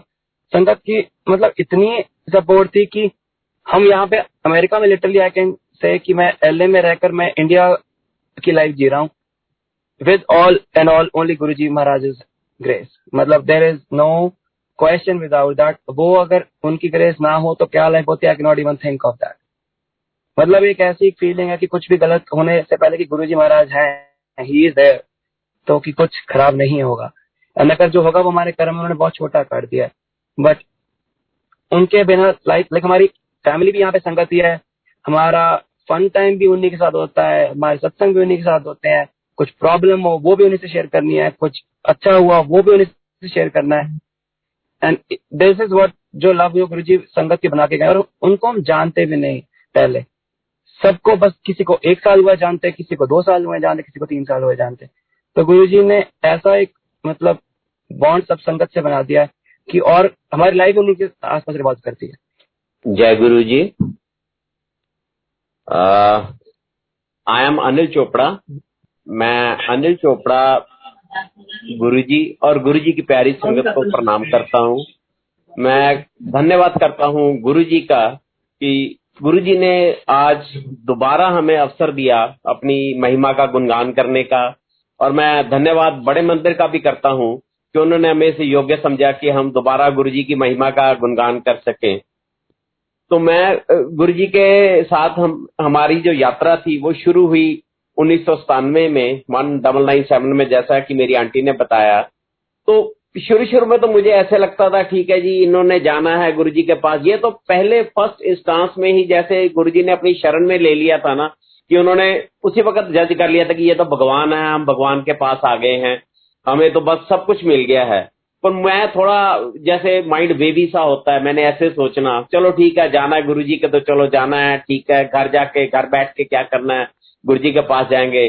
तो धीरे धीरे गुरु जी ने ऐसे अपने रंग में रंगा कि जैसे गुरु जी की और होती है गुड फीलिंग होती है तो फिर ऐसे लगने लगा कि जैसे जैसे गुरु जी के नहीं जाना, कोई कभी सोच ही नहीं सकते थे कि आज का दिन है तो हम गुरु जी के बिना निकालेंगे, क्योंकि गुरु जी डेली दर्शन देते थे डेली सेक्टर थर्टी थ्री में बैठते थे। तो हमने गुरु जी के पास जाना वहाँ पे संगत ने अपने एक्सपीरियंस शेयर करने और सुन के बड़ी हैरानी होती थी कि मतलब from that day we can think की जी जहाँ पे मेडिकल साइंस खत्म होती है, वहाँ से गुरु जी की ब्लेसिंग स्टार्ट होती है। किसी ने कुछ बताना, किसी ने कुछ बताना। इस जर्नी में ही एक बार ऐसे हुआ कि मेरे मदर जो थे, वो उनको हार्ट प्रॉब्लम थी तो हम डॉक्टर के जाते रहते थे रेगुलरली कभी उनको सांस चढ़ जाना, कभी कुछ आ जाना, कभी एकदम से पसीना आ जाना तो ऐसे मतलब काफ़ी परेशानी थी। तो एक बार डॉक्टर ने बोला कि इनकी टीएमटी करा लो, फिर पता लग जाएगा। तो टीएमटी के बाद दोबारा जब डॉक्टर को दिखाया, उसने रिपोर्ट देखी तो कहते हैं जी, इनकी तो दो आर्टरीज ब्लॉक्ड हैं। बाकी दो आर्टरीज का तो एनजीओ के बाद पता लगेगा एनजियोग्राफी के बाद पता लगेगा, आप पीजीआई में थे हम तो आप डेट ले लो, आप कर लो। उससे हम देन वी कैन सी की फर्दर ट्रीटमेंट क्या देना है। तो हमें किसी ने एडवाइस किया हमारे फैमिली फ्रेंड हैं डॉक्टर हैं उन्होंने कहा, बेटर है स्कॉट्स में चले जाओ। अब स्कॉट्स में मेरा यंगर ब्रदर दिल्ली में था, उसने डेट वगैरह ले ली। तो इन द मीन टाइम मैंने वैसे ही आया कि जैसे सारी संगत बताती है, गुरुजी ने ऐसे कल्याण किया, गुरुजी तो कुछ भी कर सकते हैं। मैंने अपनी आंटी को बोला कि मेरे में तो हिम्मत नहीं है गुरुजी के पास। क्या मैं तो गुरुजी की तरफ़ देख भी नहीं सकता पास आके? हाँ हम दूर से बैठे गुरुजी को देखते रहते थे। और गुरुजी ने कभी जाने की आज्ञा करनी तो हमने तो साथ वाले को कहना, जा, तुझे बोला गुरुजी ने जाने को, मुझे नहीं बोला। और अगर गुरुजी ने जब संगत को जाने की आज्ञा देनी, हमने आँखें बंद करके बैठ जाना कि जैसे पता नहीं कितना ध्यान लगा हुआ बस this is on the lighter side तो मैंने अपनी आंटी को बोला कि मैं तो बोल नहीं सकता तो आप ही जाके बताओ गुरु को। बात करो। तो शी वेंट टू गुरु जी तो उन्होंने बताया गुरु जी इस तरह इस तरह मम्मी की प्रॉब्लम थी तो डॉक्टर ने एंजियोग्राफी कर, कराने लिखा गुरु जी कहते हैं ना की है?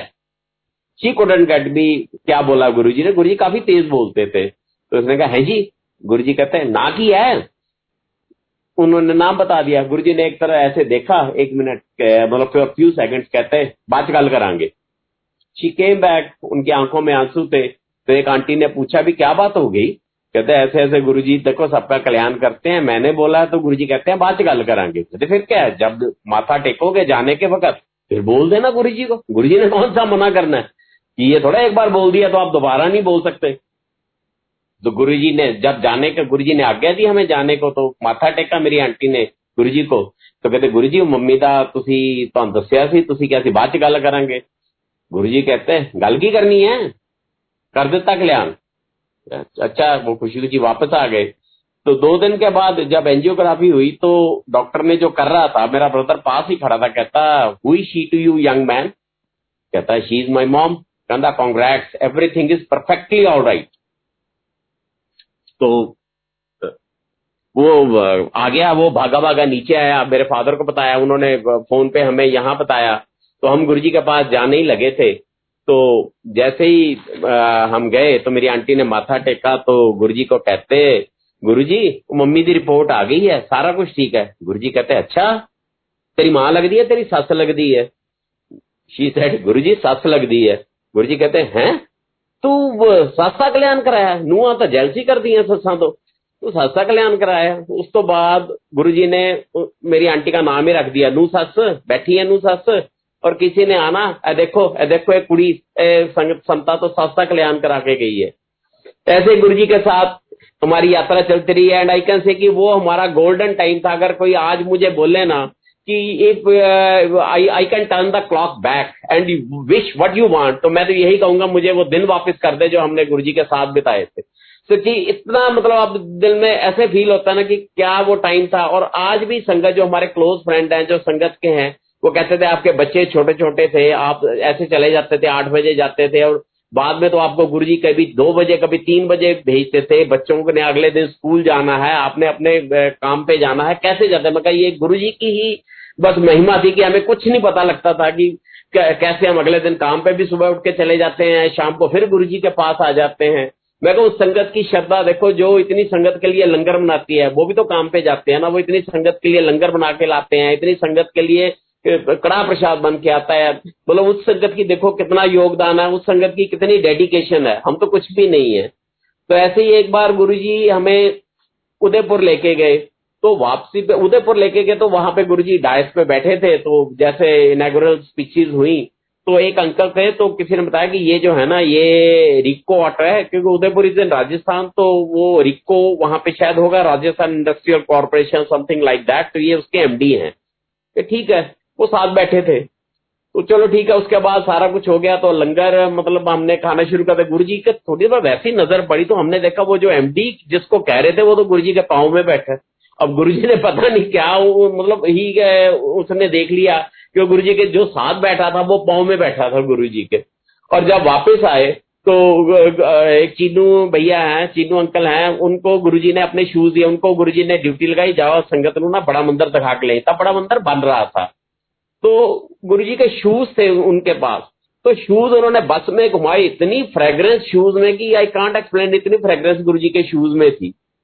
तो ऐसे हैं गुरु जी और गुरु जी संगत का इतना ख्याल रखते हैं, ऐसे ही एक बार 98 दिसंबर में ही हम मसूरी में थे तो हम वापस आए। तो बच्चों ने कहा, नहीं गुरु जी के पास जाना न्यू ईयर तो गुरु जी के साथ में बनाना है। तो हम आगे, दिल्ली आ गए instead of coming to Chandigarh, हम दिल्ली आ गए। तो इतनी फॉग थी कि हम बड़े मंदिर जा नहीं सके हम। इतनी फॉग थी कि हमें रास्ते में ही वापस आना पड़ा। तो हम अगले दिन चंडीगढ़ आ गए तो फैब में हम फिर दिल्ली गए तो कोई शादी थी तो हम फटाफट शादी में शक्ल दिखा के वापस आ गए गुरु जी के पास। अच्छा गुरु जी एम्पायर स्टेट में बैठते थे और गुरु जी जल्दी संगत को आज्ञा दे देते थे।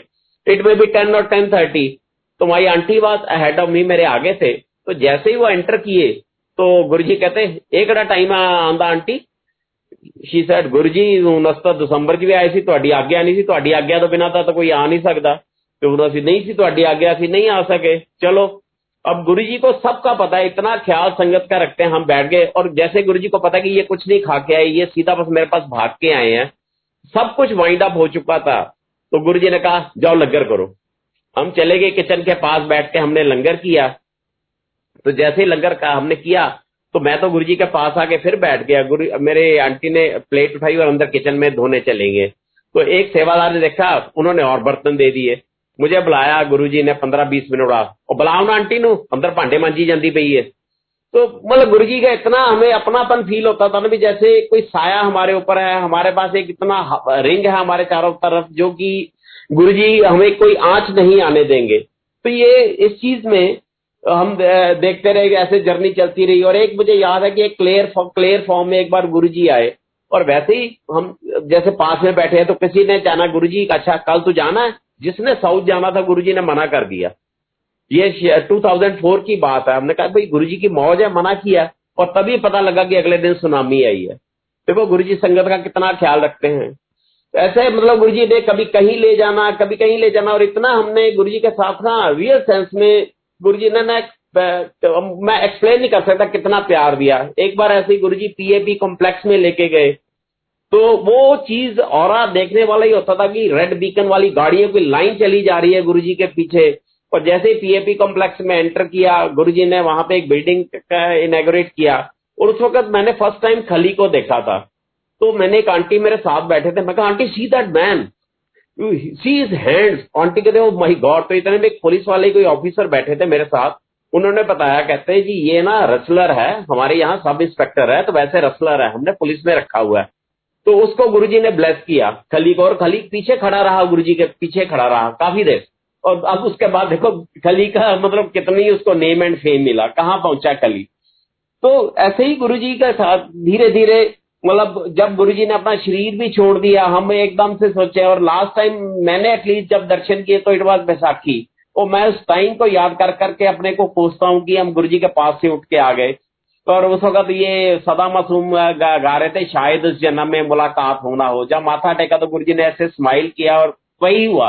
और मैं रियली उस टाइम को कोसता हूँ कि हमने क्यों गुरु जी को हमें बहुत जल्दी छोड़ गए गुरु जी और गुरु जी ये नहीं है कि तब आज भी हमारे साथ मैं दो दिन पुरानी बात बताता हूँ कि इट वॉज़ मंडे हम पंचकूला में थे तो नौ बजे चंडीगढ़ में कर्फ्यू लग जाता है। और कार गॉड स्टक अब मैं अपनी कार के अंदर ही बैठा हूँ। किसी से कोई हेल्प नहीं मांगे तो सडनली पता नहीं कहाँ से एक लड़का और लड़की थे। There were in a car and he stop uncle you want any help मैंने कहा हाँ यार एकदम स्टिक कर गया। कुछ पता नहीं क्या बात बंद होगी and he. Help and we reach home safely ये गुरुजी ही थे जिन्होंने भेजा।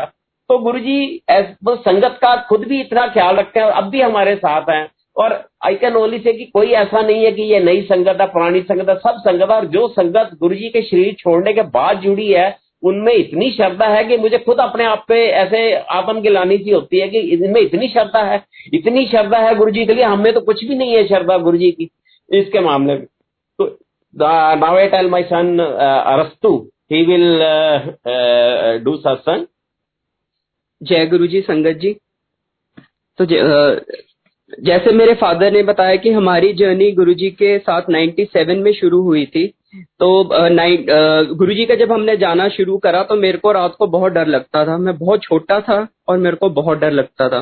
तो मैंने अपना मम्मा को कहा कि, मैंने कहा, मम्मा, मेरे को रात को ना बहुत डर लगता है। तो मम्मी कहते मैं, मैनू ना दस गुरु जी गल कर।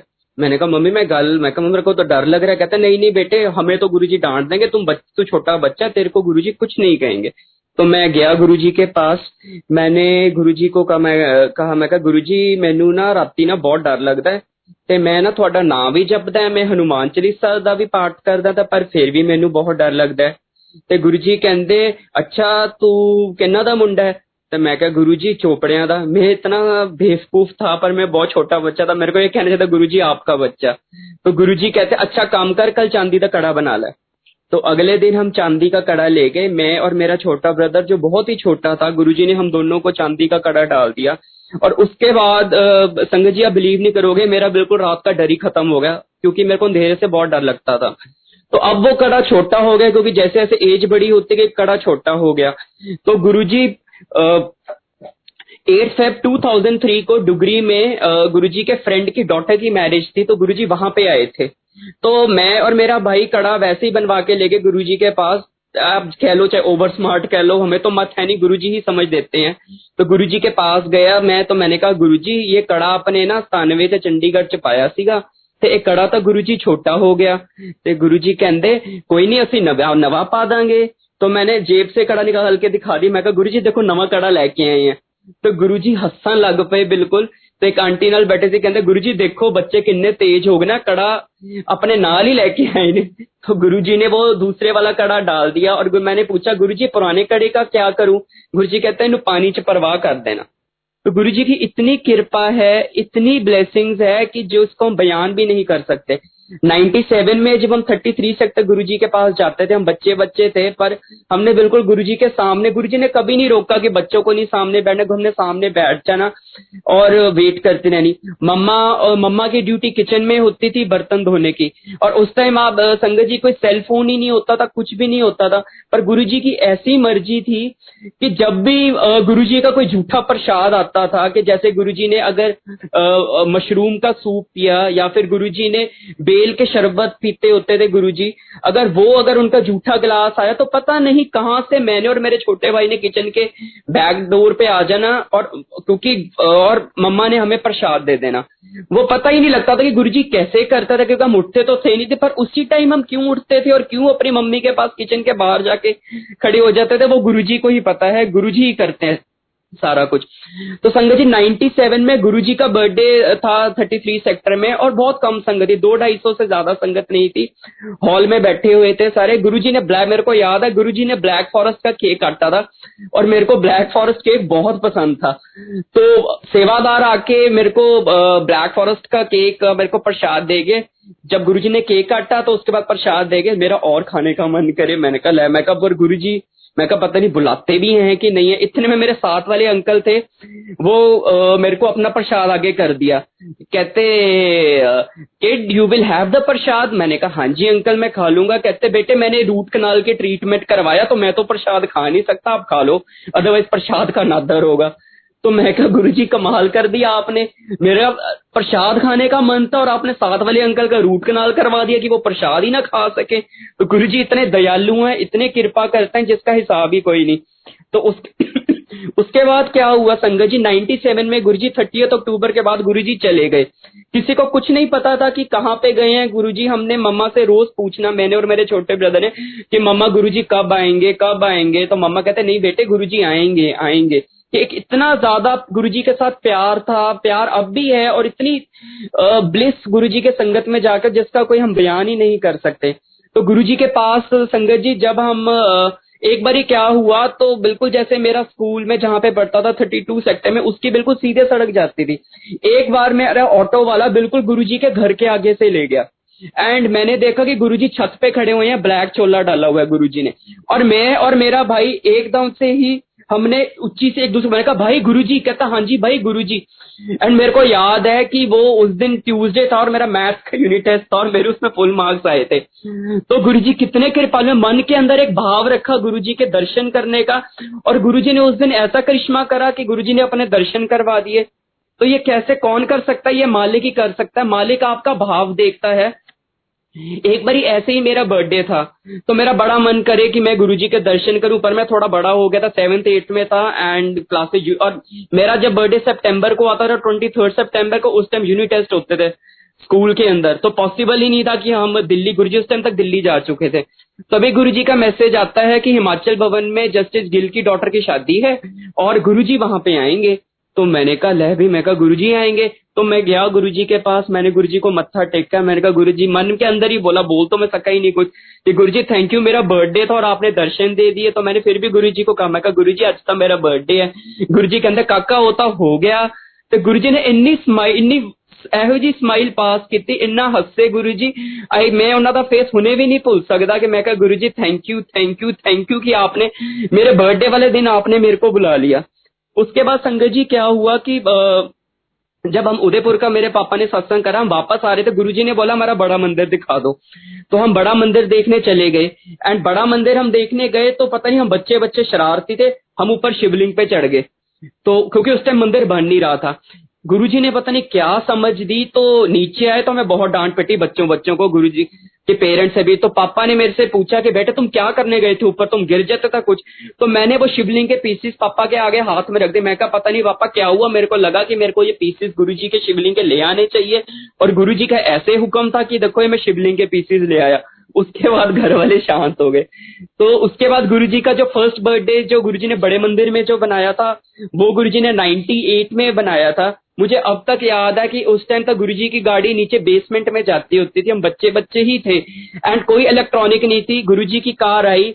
हम बच्चे बच्चों ने वो जब गुरुजी अंदर चले गए तो हमने सरियों से वो कार को रिवॉल्विंग नीचे मैकेनिज्म था, पर वो अब इलेक्ट्रॉनिक नहीं हुआ था। हमने सरियों से उसको घुमाया कि गुरुजी की गाड़ी सीधे कर लें। एंड वो भी एक नज़ारा था। कम संगत थी बड़े मंदिर में, पर वो that was I would say कि बेस्ट टाइम जो गुरुजी के साथ जो हमने बिताया। कि गुरु जी की इतनी कृपा है कि जिसका हम बयान ही नहीं कर सकते। तो उसके बाद क्या हुआ कि एक बारी गुरु जी का मन में तो था, पर मैं थोड़ा बड़ा हो गया सेवन्थ एट में था तो अब घर वाले भी नहीं दिल्ली इतना फ्रीक्वेंट मेरे को तो लेकर जाते नहीं थे। खुद ही जाते थे क्लास बड़ी हो गई थी, मेरे को या मेरे भाई को लेके जाते थे। एक बारी पता नहीं क्या हुआ, मैं अपनी एक बार मैं ट्यूशन पे था तो मैंने there were no cellular phones were very expensive हम बच्चों को कहाँ पे मिलना था? पता नहीं, मैंने घर ही फ़ोन कर दिया एकदम से क्लास से। मैंने कहा कि, मम्मा, पता नहीं क्या बात थी? मैंने घर फ़ोन कर दिया। कहते, बेटे अच्छा हुआ तूने कर दिया। हम तो भूल ही गए थे। गुरुजी आए हुए हैं। नारंग अंकल, जो आईआरएस नारंग अंकल है, उनके घर गुरुजी थर्टी नाइन सेक्टर में आए थे। तो कहते गुरु जी आए हुए हैं। तो बर बेटे, पता नहीं कितनी देर होगा? तेरे को खुद ही आना पड़ रहा है। हम नहीं तेरे को लेके आ सकते। मैंने कहा कोई बात नहीं मम्मा मैं खुद ही आ जाऊंगा मेरे को नहीं पता मैं टेन ट्वेल्व किलोमीटर कैसे साइकिल पे गया वहां पहुंचा गुरुजी ने लंगर के लिए भेज चुके थे गुरुजी ने इशारा करा कि बैठ जाओ सामने जाके बैठ जाओ मैं बैठ गया गुरुजी ने मेरे को दो बारी परिशाद दिया उसके बाद इतने में जो पॉलिटिशियन है भट्टल वो आए तो गुरुजी कहते आजो सीएम मैडम ਤੇ ਉਹ ਕਹਿੰਦੇ ਗੁਰੂ ਜੀ ਹੱਲੇ ਤਾਂ ਇਲੈਕਸ਼ਨ ਹੋਣੇ ਨੇ ਕਹਿੰਦੇ ਬਸ ਤੈਨੂੰ ਕਹਿਤਾ तो वो भट्टल उस टाइम सीएम नहीं बनी थी। ढाई सालों बाद भट्टल डिप्टी सीएम बनी थी। और मेरे को अब तक याद है कि गुरुजी से मैंने उस दिन अपने पेन भी ब्लेस करवाए थे। मेरे एग्ज़ाम्स आने वाले थे तो मैंने अपने पेन भी गुरुजी से ब्लेस करवाए थे। उसके बाद संगत जी गुरुजी ने आ, क्योंकि मेरे को बोला कि लॉ करने के लिए मेरी कोई तैयारी भी नहीं थी। मैंने बिना मेरी को मेरी जीके थोड़ी अच्छी है डिसेंट है तो मैंने पेपर दिया मेरा अठारहवा रैंक आ गया। तो मैंने लॉ के अंदर एडमिशन ले ली। गुरुजी के हुक्म से ही हुआ सारा कुछ। मेरा तो उसमें कुछ भी नहीं था। तो उसके बाद संगत जी क्या हुआ कि आ, मेरे लॉ के एग्ज़ाम का जब मेरा फाइनल ईयर था तो उस टाइम इलेक्शन थे और मैं खड़ा हो गया लॉ डिपार्टमेंट में। और गुरुजी तो मेरे को लगे डर मैंने कहा कि ले गुरुजी इलेक्शंस में खड़ा हो गया पता नहीं मैं जीतूँगा हारूँगा क्या होगा? तो गुरुजी का ड्रीम आता है गुरुजी उस टाइम तक चोला छोड़ चुके थे। गुरुजी का ड्रीम आता है काका कोई नहीं तो कल जीत जाएगा अगले दिन मैं जीत गया। चलो संगत जी, उसके बाद क्या हुआ? मेरा एग्ज़ाम था इनकम टैक्स का एग्ज़ाम था, जब मैं इलेक्शन जीत गया डिपार्टमेंट रिप्रेजेंटेटिव बन गया अपने कॉलेज का लॉ डिपार्टमेंट गुरुजी की कृपा से।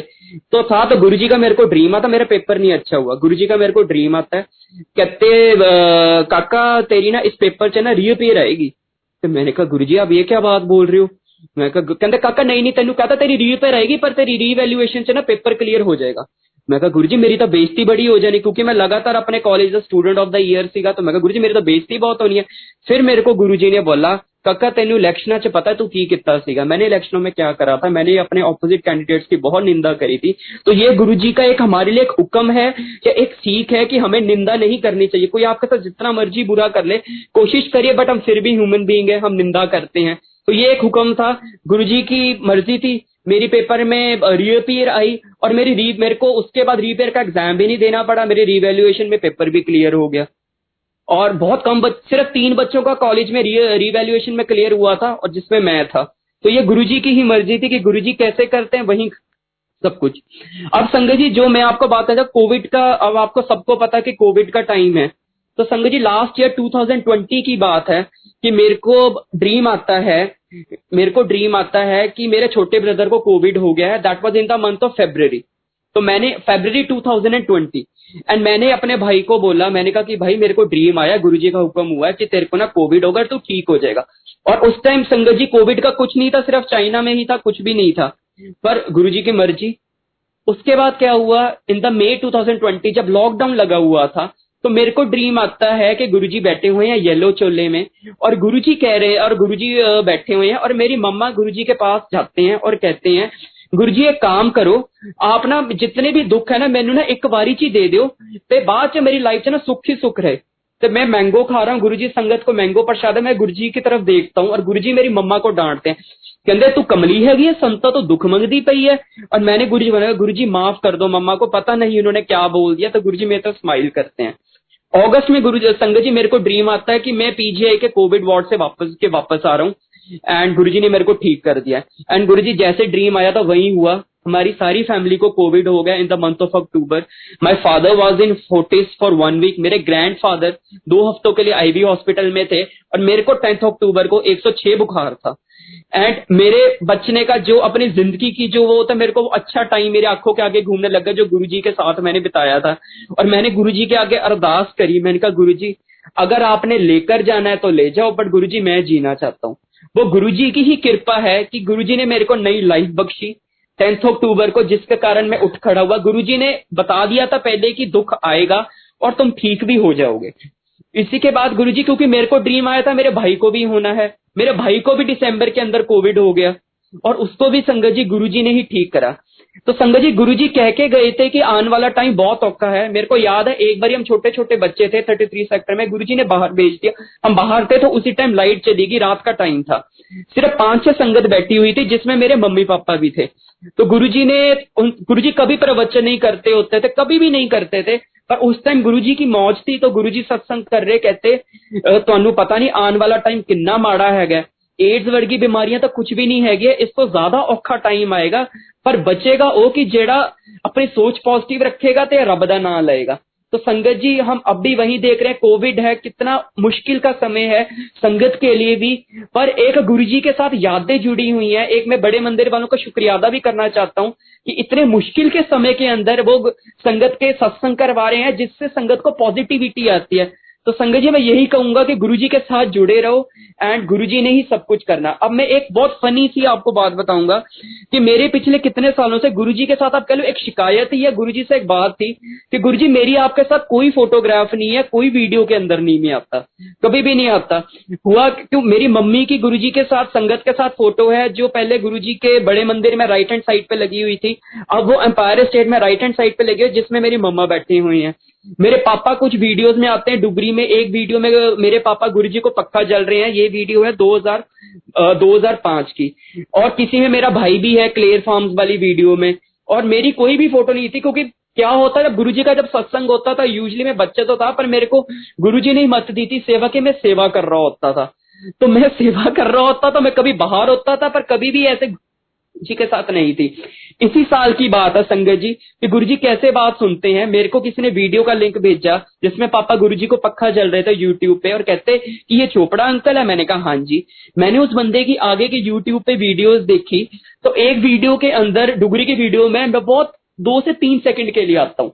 तो मैं अपनी, मैंने अपनी मम्मा को बोला, मैंने कहा, मम्मा, ये देखो, इस वीडियो में तो सिर्फ़ दो तीन सेकंड के लिए हूँ, पर चलो, गुरुजी का शुक्र है कि मैं दो तीन सेकंड के लिए तो हूँ इस वीडियो के अंदर।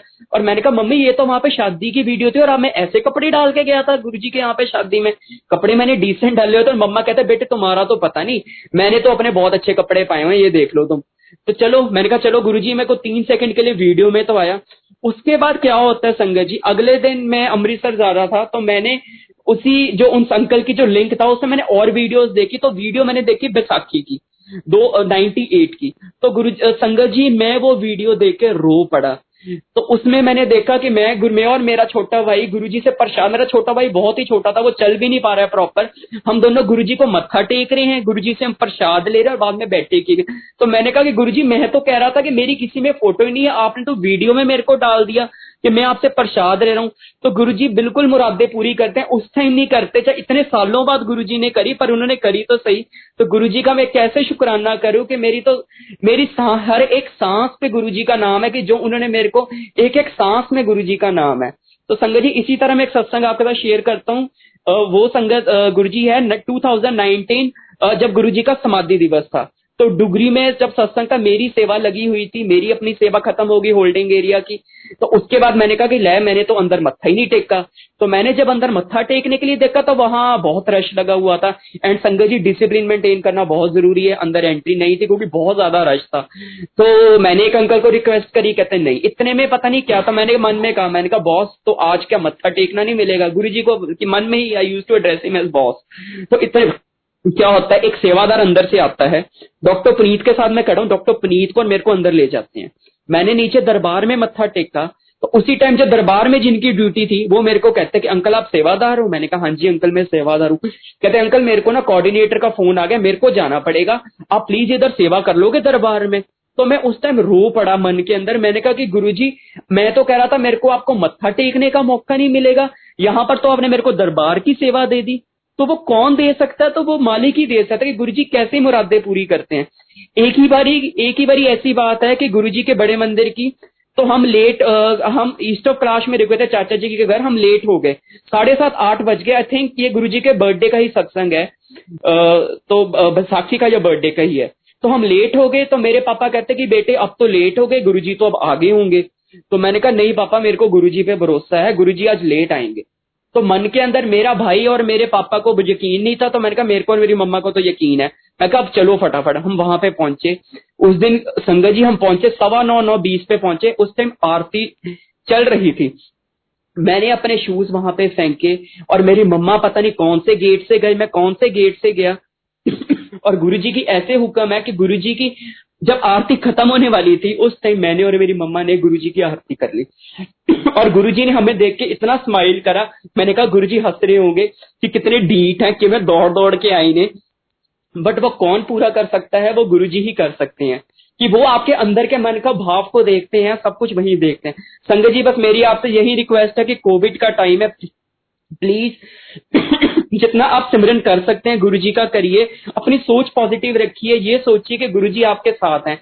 इसी के साथ मैं शुक्राना भी करना, मैं सत्संग खत्म करते हुए शुक्राना भी करना चाहूँगा बड़े मंदिर का, जो संगत से सत्संग करवाते हैं, जो इतने बढ़िया तरीके से सारा कुछ मैनेज करते हैं कि उनके इन बड़े बड़े मंदिर की तरफ़ से एक संगत को पॉजिटिविटी जा रही है कि गुरुजी के साथ जुड़े रहो, गुरुजी हैं, गुरुजी कहीं नहीं गए हैं, गुरुजी हमारे पास हैं, गुरुजी हमारे साथ अंग संग सही हैं। इसी करके संगत जी, मेरे से कोई गलती होगी और मेरे को प्लीज़ माफ़ करना और मैं थैंक यू करता हूँ बड़े मंदिर का कि जिन्होंने हमें आज सत्संग करने के लिए मौका दिया। जय गुरु जी सॉरी संगत जी, थोड़ा टाइम हो गया बट थोड़ा एक्सटेंड हो गया बट संगत जी, माफ़ी चाहता हूँ and thank you Guru ji and thank you to Bada Mandir thank you to Bada Mandir thank you Guru ji thanks a ton अपनी, अपने साथ जोड़ी रखने के लिए। Thank you Guru ji thank you Guru ji and thank you Guru जी जय गुरु जी